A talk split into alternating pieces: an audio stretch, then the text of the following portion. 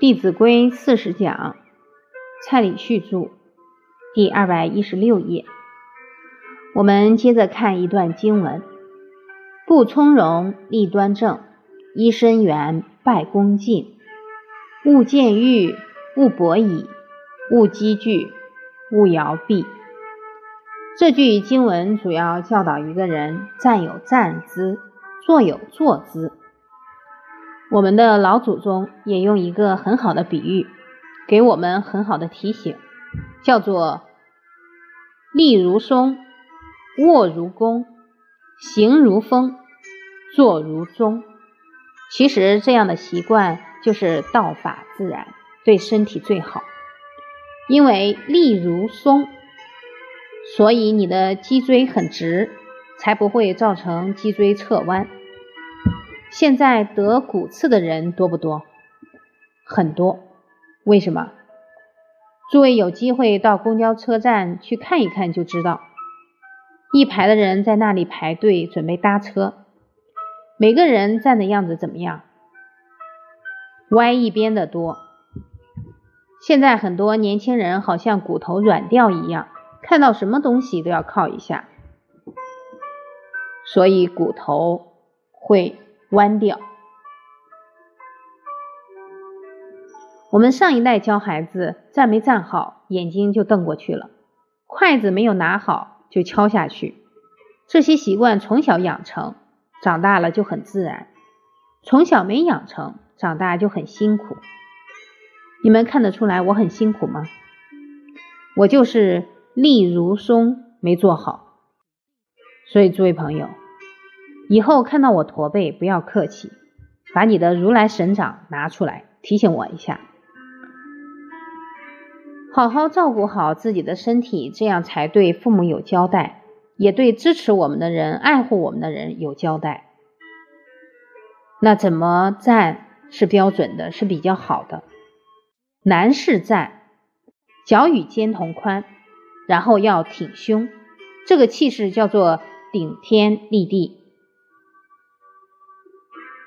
假如你这样子去跟人家谈判，去跟人家谈生意，人家看你气宇非凡，就会觉得比较值得信任。假如你今天去谈判，腰是弯下来，纵使谈的生意很大，对方都没什么兴趣。所以，我们这种威仪也是让人家能够信任。然后头不要抬得太仰，对后面的血管不好。就直视前方，你要跟人家谈钱，就站好，就观想前面是一个浩瀚的大海。我的心就跟他一样，这是男士的站法。女士呢，一只脚在前面，一只脚在后面，可以这样站。所以你看，选美的时候，选美小姐都站得很端庄，这也是很重要。这是站的姿势，立如松，卧如弓。躺着的时候，如果面向左边，你的心脏跟胃会不舒服，所以都是朝右边躺着。其实这样对身体是最好的。行如风，这个风就是速度很快，但是不会有很大的影响。所以我们常常也要放轻脚步。我们可能在夜深人静的时候听到邻居上楼，脚步声都很大，但是我们要体谅他，因为他觉得人生苦短，你要赶快把《弟子规》介绍给他，他才会知道养孩子没有这么困难。走路的时候，男士是顺着一条线的两边走，女士是踏着这一条线上走，这样就会显得比较优雅。男士在走路的时候，不要肩膀左右晃，否则人家看了眼睛都花掉了。再是坐如钟，女士坐的时候脚要并拢，右手放在左手上面，然后轻轻放在你的左腿上。有一位老师是开古筝学校的，他对员工进行了礼仪训练，跟家长座谈时。他们整排的老师都是这样做，结果开完会，这些家长都跑过来说：“李老师，你这些员工去哪里找的？怎么这么端庄？开会的过程中，本来一开始很多妈妈就随便坐，什么姿势都有，但是看到所有的老师都坐的这么端庄，慢慢的这些家长也开始作证了。所以这个环境的影响确实很大。我们坐有坐相，你的家庭风气才会如你所愿。假如父亲做的时候把脚都抬到桌子上来，那孩子可能就学坏了。那些家长又跟他说：“把孩子交给你们，我们很放心。”所以你看，我们的言语行为，我们的仪容，已经在增强别人对我们的信任。第二十三讲，处处威仪，胆大心细。上一讲我们提到老祖宗教导我们要立如松，卧如弓，行如风，坐如钟。先讲了女士的做法，再来讲一下男士的做法。男士的做法，双脚可以微微打开，然后双手很自然放在大腿上。诸位朋友，这个姿势你有没有熟悉的感觉？在三十年前，全家在照相馆的时候，谁的姿势都是这样。父亲的姿势都是这样。那时候这样做很有威严。我在汕头讲课，也是很标准的就做成这样。结果那个摄影师一直叫我脚合起来，脚合起来。我不知如何是好，我就稍微合一点，但是也不可以太合。否则让人感觉怎么样？好像很小家子气。在坐的姿势当中，我们也要注意一些细节，就像京剧上提到的“勿见玉，勿博倚，勿积聚，勿摇臂”。勿见玉，就是在站或者在坐的时候不要去踩东西。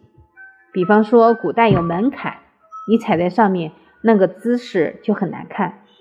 也让人家觉得你很轻慢，很随便，而且东西让你踩久了会怎么样？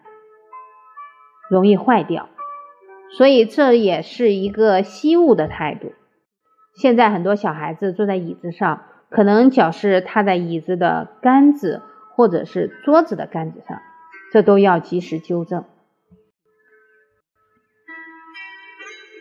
像我们在带读经班时，看起来都做得不错，可是往底下一看，那就是千奇百怪都出来了。有的念《弟子规》《圣人训》的时候，是在那里左右晃腿；有的就踩在椅子或桌子的杆子上；还有情况是突然上课上到一半，有孩子的椅子倒下去了，为什么？那个椅子的杆被他踩断了。所以孩子很多动作，我们都要适时给他修正，他才会习惯成自然。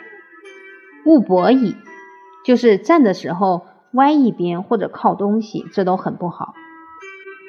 当他连站的时候都这么随意、这么随便，你敢把重要的事情给他做吗？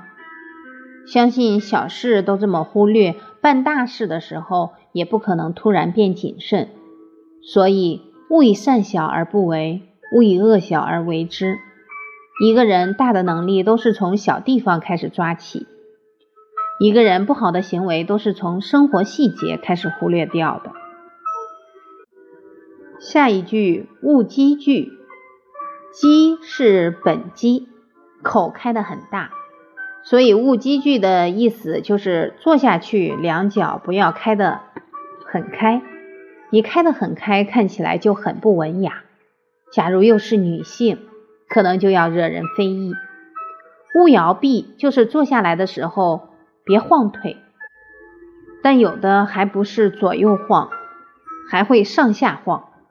我们曾经去参加会议，旁边有一些主管从头晃到尾，我们头都有点晕了。假如你在上课的时候，前面的人也是在那里一直晃。你可能会很难受，所以这个习惯要改掉。人的行为为什么会这样？为什么一个人讲话必须要晃？他的内心焦躁不安。当他内心焦躁不安，跟你在谈话的时候，其实都是在应付，是不得不做。而很多他觉得很重要的事，比方说孩子的教育，或者是家庭夫妻关系，他都没有办法解决，所以一直都挂在心上。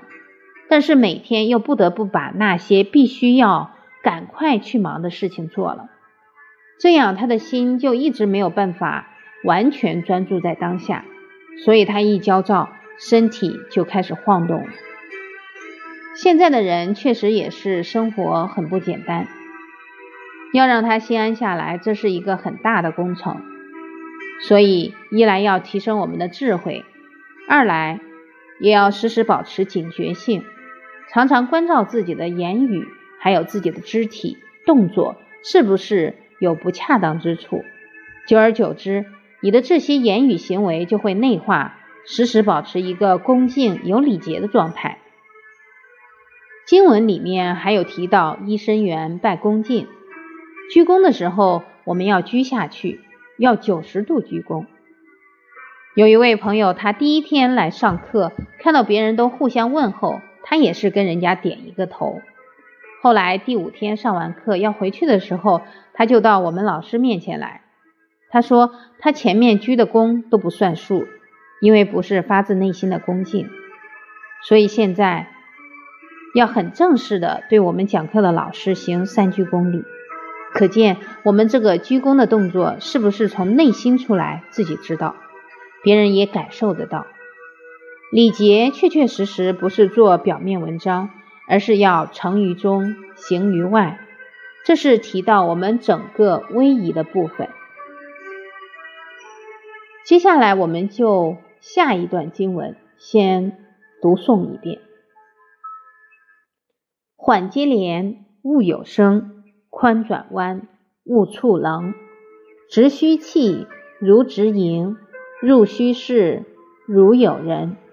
事勿忙，忙多错；勿畏难，勿轻略；斗闹场，绝勿进；邪僻事，绝勿问。这一段经文大体上就是让我们养成一种胆大心细的态度。我们常讲。要胆大心细，所以在面对挑战时要不怕困难，很多动作尽量要放柔和、放恭敬，因为心细做事很谨慎，自然而然就不会出状况。所以胆大心细都是在生活的细微之处开始培养。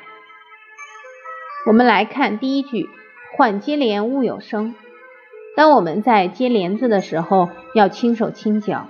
不要发出太大的响声，因为人都是群居在一起，一起工作，一起生活。我们的一举一动是不是造成别人的困扰、别人的烦恼？我们要有这样的敏感度去关照。比方说，旁边有人在睡觉，你揭开帘子的时候，擦，他说不定已经两三天没睡好，好不容易入眠了。你这一个动作，可能又让他睡不着觉了。或在图书馆里面，图书馆是个看书的地方，大家都很安静。你假如拉帘子拉得很大声，可能会有人被你吓一跳。所以缓接帘，勿有声。虽然是一个接帘子的动作，也是提醒我们，我们处处言语动作是不是让别人觉得不安？声音会不会过大？当我们时时替别人着想，心也会越来越柔软。当你的心越来越柔软，你就是真正在落实仁慈之心。在生活当中，还有哪些时候会因为我们的声音过大而造成别人的烦恼？晚上假如走路很大声，必然会吵到别人。再来，晚上假如起来上厕所，开门用的力气很大。可能很多人都被吵醒了。我记得在澳洲学习的时候，卢叔叔还告诉我，晚上起来上厕所一定要放轻，而且在冲马桶的时候要确定门是关着的，不然冲马桶那么大的声响会吵到很多人。所以一个人是否有学问在哪里看？我们说替人着想是第一等学问，而替人着想可不是用嘴巴说的，而是点点滴滴去落实的。除了走路声、关门声不可以太大，跟大家一起吃饭也不可以声响太大。假如你吃饭很大声，所有的人都会觉得很不舒服。为什么吃饭的时候声响会特别大？嘴巴没有闭起来。所以我也跟很多朋友提过，吃饭的时候嘴巴要闭起来，因为我们不只代表自己，我们是代表公司、代表团体，甚至于你到外面去旅游，还代表中国人。所以你的动作要处处提醒自己。